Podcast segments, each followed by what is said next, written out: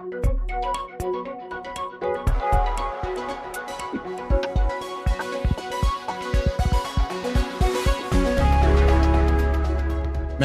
bugün 13 Nisan. Görseller Konuşuyor'u dinliyorsunuz. Ben Faruk Çalışkan.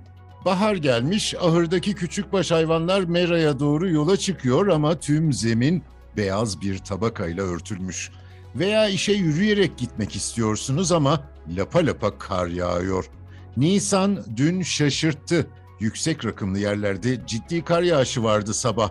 Ankara'da yağış yoktu ama sıcaklık gece sıfırın altına düşüyor bugünlerde. Görüntünün bir yerinde 1-2 santim karla kaplı yeşil otlar var. Mor çiçekler kar örtüsüne isyan etmiş, altında kalmamışlar. Bolu'nun yüksek yerleri deyince malum ormanlar, küçük göller, karla kaplı bir manzara. Bir başka yüksek yeri de Bolu'nun Ankara-İstanbul karayolu. Araç trafiği kar yağışı altında sürmüş bir müddet. Etraf tabii bembeyaz, yolda kar yok.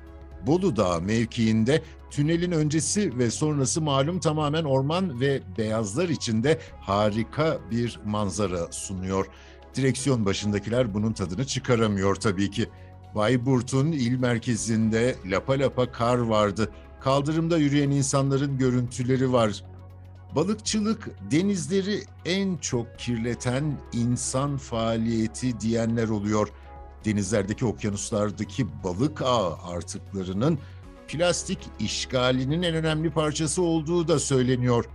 Arkadaşlarıyla birlikte 16 yıldır Marmara Denizi'nden 29.700 metrekare ağ toplayan Serço Ekşiyan bu ağlarla çanta yapıyor, tarımda kullanılmak üzere Erzincan'a gönderiyor. Görüntüde dalgıçlar deniz altındaki büyük kayaları sarmış eski ağları söküp çıkarmaya çalışıyor. Bir karede bıçakla kesmeye çalışıyor dalgıç ağın iplerini. Kayadan kurtarmak istiyor.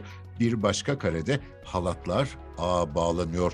Halatların hepsinin bağlı olduğu bidonun kapağı açılıyor ve ağı deniz yüzeyine doğru çektiğini görüyoruz bidonun. Kayaların yüzeyi ağdan kurtuluyor.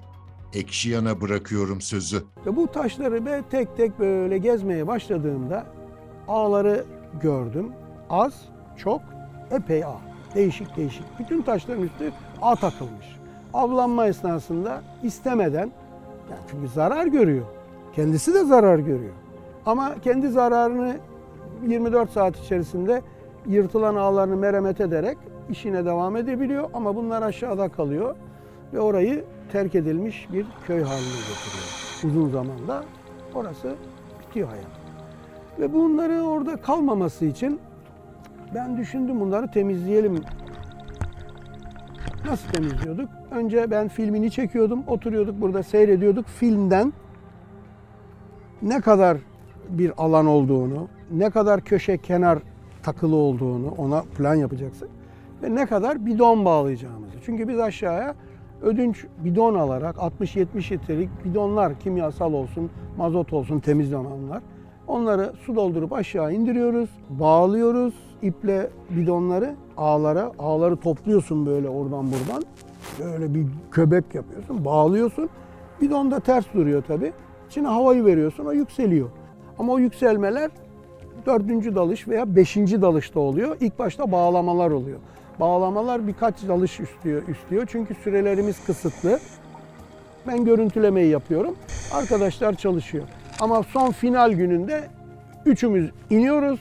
Havayı verip yukarı çıkartıyoruz. Temizleniyor. Turp sever misiniz? Türkiye'deki üretimin bir yere bu kadar odaklandığını bilmiyordum.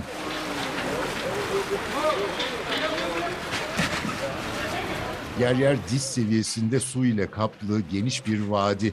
Traktörler römorkla geliyor, kasasını kaldırıyor, kahverengi turp yığını suyun içine dökülüyor. Dökülenlerin çamuru suda akıyor, sonra çuvallara dolduruluyorlar. İşçiler çuvalları römorklara yüklüyor. Osmaniye ilinin Kadirli ilçesiymiş burası. Türkiye'nin turp üretiminin yüzde sekseni burada yapılıyormuş. Bu yılki rekorte 160 bin tona ulaşmış. Bu haftalık bu kadar. Bizi hangi mecrada dinliyorsanız lütfen abone olmayı unutmayın. Hoşçakalın.